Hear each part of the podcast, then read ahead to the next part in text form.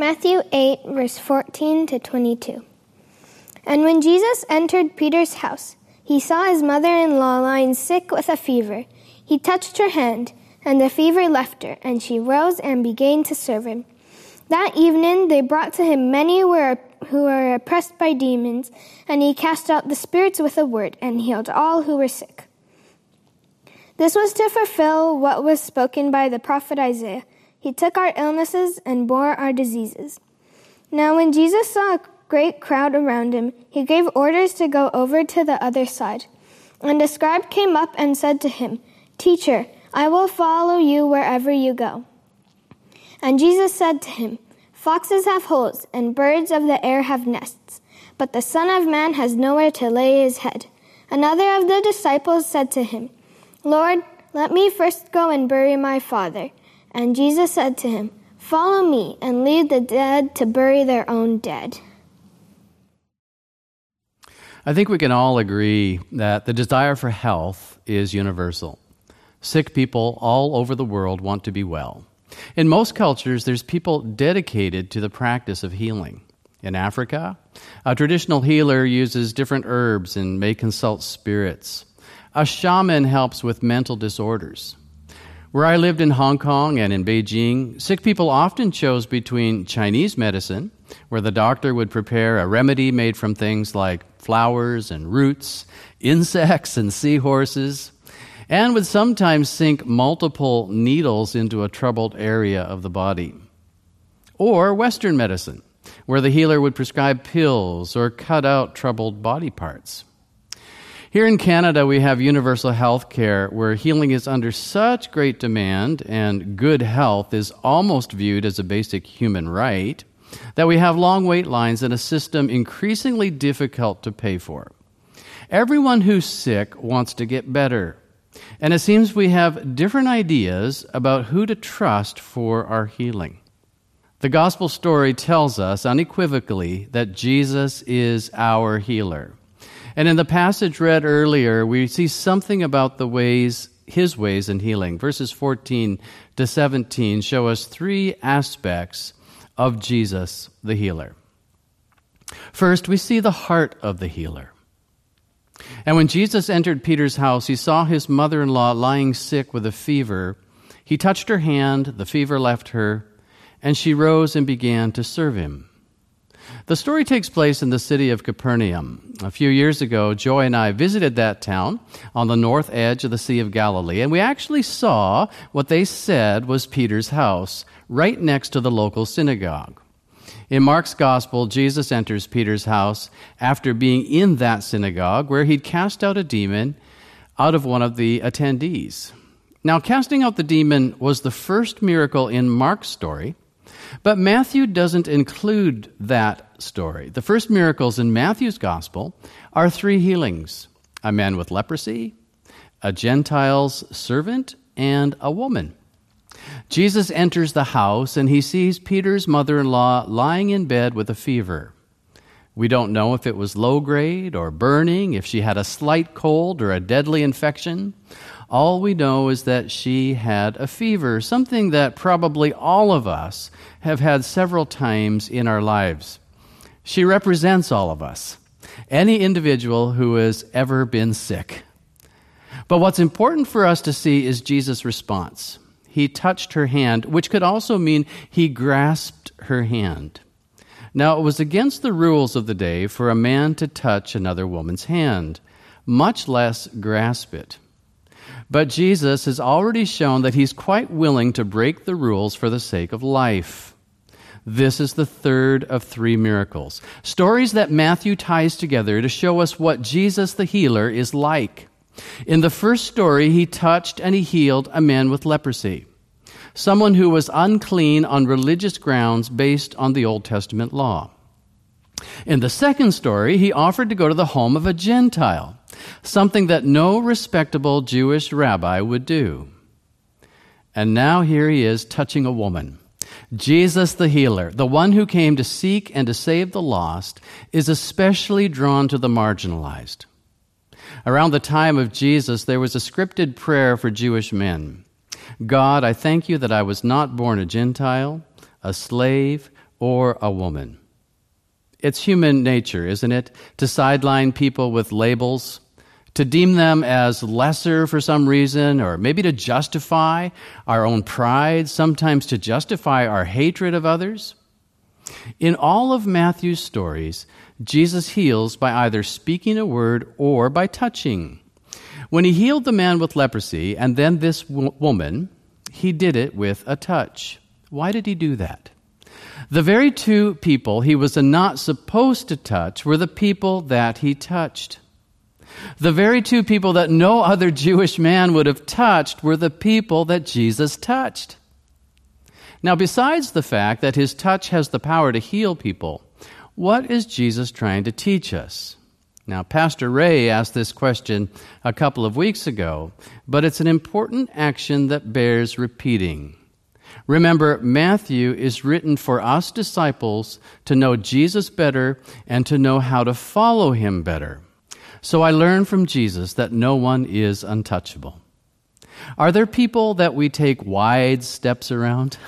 when I lived in Beijing, there was a beggar who could be found most days outside our local supermarket. He was usually there from morning to night, putting in long hours every day to make a few dollars. His clothes were threadbare, and he looked and smelt like he hadn't had a bath in years. Almost everyone avoided him or pretended not to see him. In the supermarket, they had put up a sign telling people to not give him any money, sort of like the way that we're told to not feed wild animals in our parks. My friends told me that the beggars probably had more money than I did and urged me to not give people like him any. Now, I don't know if that was an urban myth, but I believed them, and I made it a point to avoid him whenever I saw him. He would sometimes come up to me, holding out an empty hand, pointing to what was supposed to be an empty stomach, and say the words, pengyou, friend. Fortunately, I was, I was onto his tricks, and I'd continue on my way. But around that time, I was reading these stories in Matthew and began to realize that this beggar is precisely the kind of person that Jesus would touch. The Spirit challenged me. The next time I saw him, I intentionally walked over to him and I handed to him one yuan, which was worth about 15 cents at the time. He received it, he smiled. Instantly, I became his best friend. When I'd go to the supermarket after that, he'd say, Don't bother locking up your bicycle. I'll watch it for you. He became my bicycle watchman. One day we were standing face to face talking. His face was weather beaten, and his few teeth were black. And I put my hand on his shoulder and blessed him. It was an action that went against my human nature, but as something that I learned from watching Jesus and it was from one friend to another. At that moment, I wondered when was the last time this guy actually had felt the touch of another human being? Was there a bit of healing in the human touch? Can we see the heart of Jesus the healer as he touches Peter's mother in law and the man with leprosy? He touches those that no one else would touch and cares for the individuals everyone else has given up on. Peter's mother in law represents all the individuals in our lives who need Jesus' healing touch. We can bring to him all the parents, the children, the siblings, the friends, all who need his touch and can be assured that there's absolutely no way the healer will reject anyone. Second, we see the scope of the healer. That evening they brought to him many who were oppressed by demons, and he cast out the spirits with a word, and he healed all who were sick. Verse 16. Where Peter's mother in law represents the individual, the many here, we could say, represent the entire world. They are the mass of unnamed humanity. Jesus not only touches the feverish mother in law, he also knows and understands the masses, the one and the many. We feel the burden of the loved one who is sick, and we feel the burden of a general pandemic. Both are terrible, and we feel helpless in the face of both, but Jesus heals them all. In verse 16, they brought to him the people who were oppressed by demons. And that word is often translated possessed, which suggests ownership. But Satan doesn't really own anyone. Colossians 1 says that all things have been made by Jesus and for Jesus, and I don't think he's ever sold anyone to the devil. The literal word is demonized, and it refers to the fact that people are afflicted in some way by demonic powers. Now, we could say that everyone, to some extent, is demonized, and that some are afflicted more than others. We're demonized by addictions and areas where the enemy has gained access in our lives. With a word, he healed all who were sick. It's the word of the Lord Jesus, that word that spoke the entire world into existence, that word that says to the raging sea, Be still. The word that says to the sinner, Your sins are forgiven. The word that's more powerful than a sword. The word of Jesus accomplishes his will. He speaks and it happens. He healed all who were sick. That Greek word pantos, all, feels troubling to us. In the gospel stories, Jesus never fails at a healing. He has a 100% record. Now, we might feel discouraged by that statistic because we never experience it. We see so many people that we pray for get sicker. We've prayed for healing and we've seen loved ones pass away. Does the gospel story promise too much? Why don't we get 100%? I think that a lot of us would be happy with 20% or maybe even 10%. You know, when you hear the doctor's prognosis, you've got a 50% chance of beating this thing. Well, we at least have some optimism. What are we to make of the 100% success rate of Jesus? Now, there's a few ways that Christians have responded to this. The idealists, on one hand, demand the 100% for ourselves. They believe that we should be experiencing what we see in the gospel story. That every sick person we pray for should be healed. And if that doesn't happen, the problem is with us. Either we don't have enough faith, or there's some unconfessed sin and we aren't holy enough, or there's some demonic spirit or family sin that we haven't clearly discerned. I've known idealists who were so committed to a loved one's healing that even after the person died, they claimed that he would be resurrected.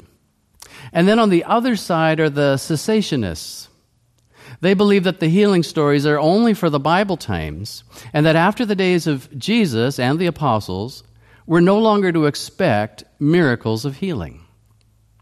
So, where the idealists expect everything, the cessationists will expect nothing. So, which is it? All or nothing? Let me suggest an answer to that question by looking at the next verse. In verse 17, we see the identity of the healer. This was to fulfill what was spoken by the prophet Isaiah. He took our illnesses and bore our diseases. Now, I'm a bit of a word nerd, and I'm intrigued by the original Greek words for illnesses and diseases. The word illness literally means no strength. The thing that causes us to be weak, that makes our strength dissipate. The word diseases is the Greek word nosos, which is where we get our English word nausea from. Now, these words are often used together in the Gospels to describe what is wrong with us, both physically and mentally. In this verse, it says Jesus took and he bore these things. He claimed all of our sicknesses in body and mind for himself. He took these things for his own. Matthew quotes, very importantly, from Isaiah 53, that great poem from the Old Testament that pointed to the work of Jesus bearing all of our sin and our sickness in his body. He's the healer in every way the one who heals every spiritual, mental, and physical affliction. He took and he bore these things for people when he was on the earth, and he ultimately took and bore them in his body on the cross. He claimed that our illnesses were no longer ours. Now they are his. when I have a fever, that fever belongs to him. When I'm oppressed by the enemy, that oppression belongs to him. When there's a worldwide pandemic, that pandemic belongs to Him.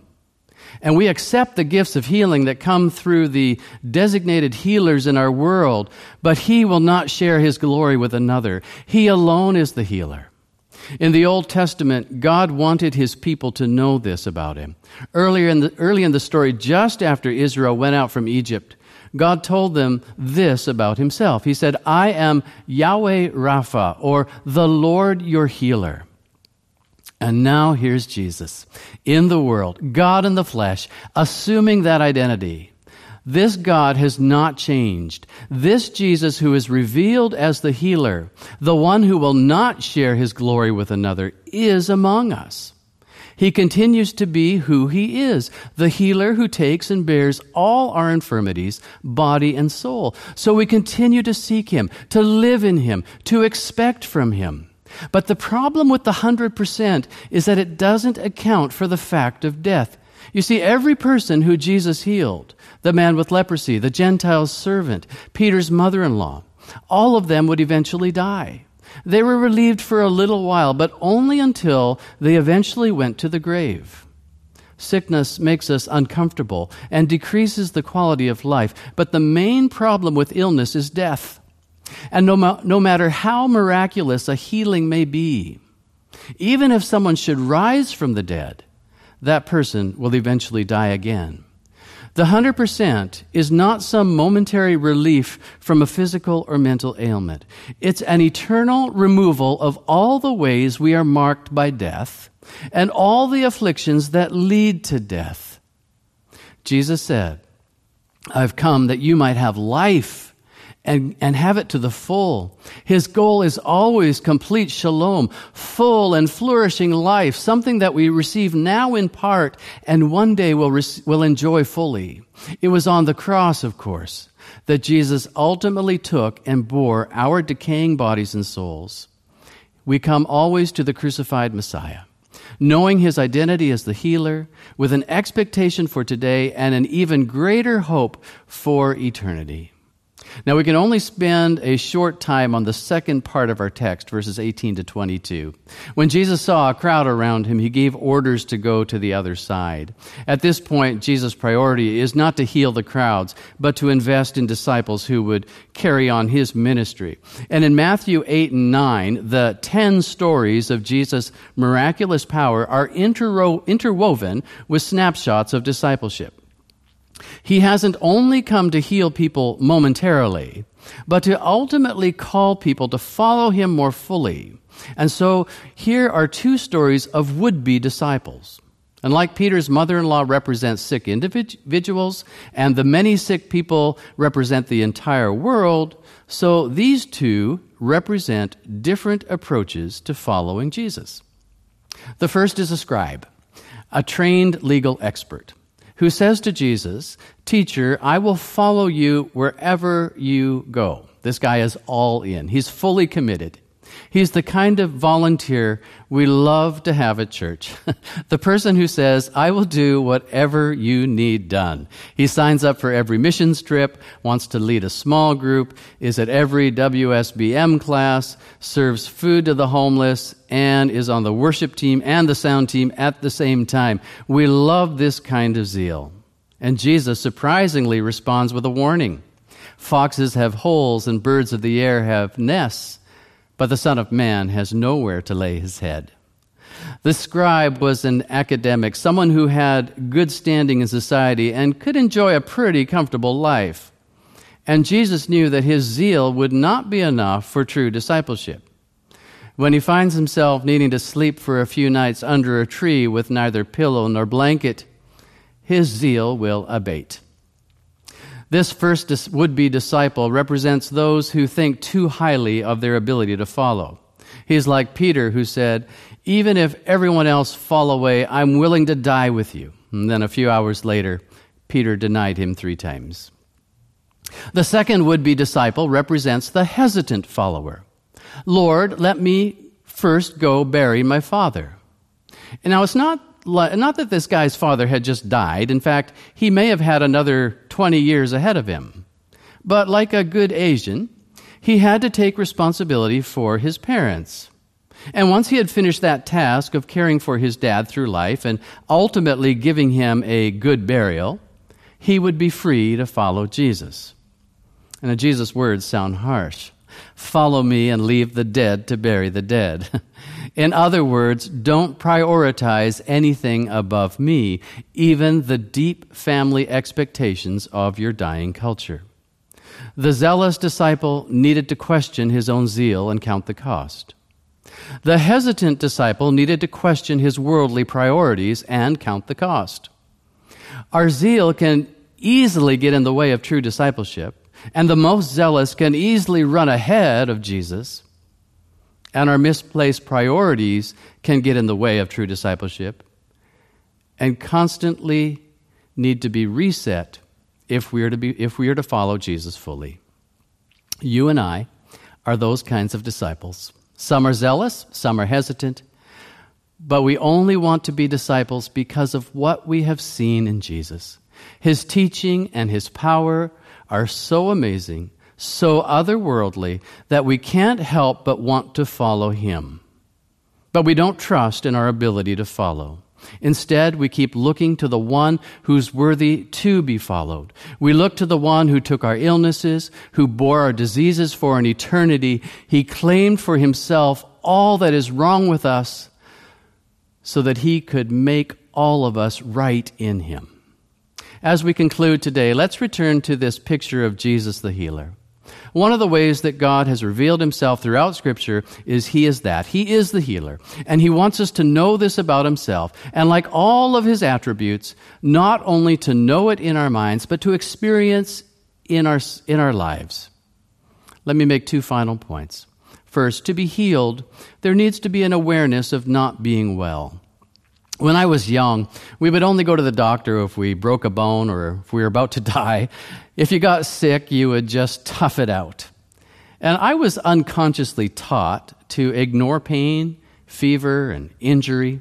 Then, when I moved to the Chinese world, I would often hear prayer requests for things like a sore arm or dizziness. And my, in my heart, I'd think, what's wrong with these namby-pambies? Just get on with it. But I grew to realize that Chinese people are generally more in touch with their bodies than I was. They could sense the warning signs early. And that's the first of these two final points. To experience the healing of Jesus, we need to be aware of our condition. Are we truly aware of our condition, physical, mental, and spiritual? Do we overlook the weaknesses and just get on with it? To experience Jesus the healer, requires that we realize that we are sick in every way. And he's not come to call the righteous, but he's come to call the sick. The second point is more important. God alone is the healer, and he will not give his glory to another. And when I say that, I don't mean that we should avoid those who have special gifts or skills in healing. Some cults and even some Christians refuse to go to the doctor because they think that's a lack of faith in God but they neglect the fact that it's God who has assigned different roles in the world. For example, I don't trust that God will magically remove the garbage from my home. Each week I put the bin out for garbage pickup. Whatever agent we consult to help in the healing process, God retains this name healer. And for that reason, we will never idolize human healers, nor will we make health itself an idol there's currently a lot of discussion about who we should trust regarding COVID 19 and the best way of both understanding and managing the disease. What is the best path for the human race as we pursue healing? And at the risk of oversimplifying things that I don't completely understand, the entire counsel of Scripture is this trust Jesus. He is our healer. Let's pray. Our Lord God, we thank you today for the gift of healing that we have received in you, healing for eternity. We thank you for the gift of momentary healings from our illnesses, or various illnesses, big and small, over time. And right now, our Lord, we bring before you those in our lives who especially need your healing touch. And we confess over them that you are the healer. And we ask that just like you extended your hand to a man with leprosy and you extended your hand to Peter's mother in law, you would extend your hand and place it on the bodies of those that we love, those who are ill, and touch them, great healer of our souls and of our bodies. Into your hands we do commit our lives completely, asking for grace to see you better, to know you better as this. In your most holy name we pray. Amen. At this point, there will be a few reflection questions for on the screen, and so invite you to just take some time and reflect and make a response to this part of God's Word that we've heard today. God bless you.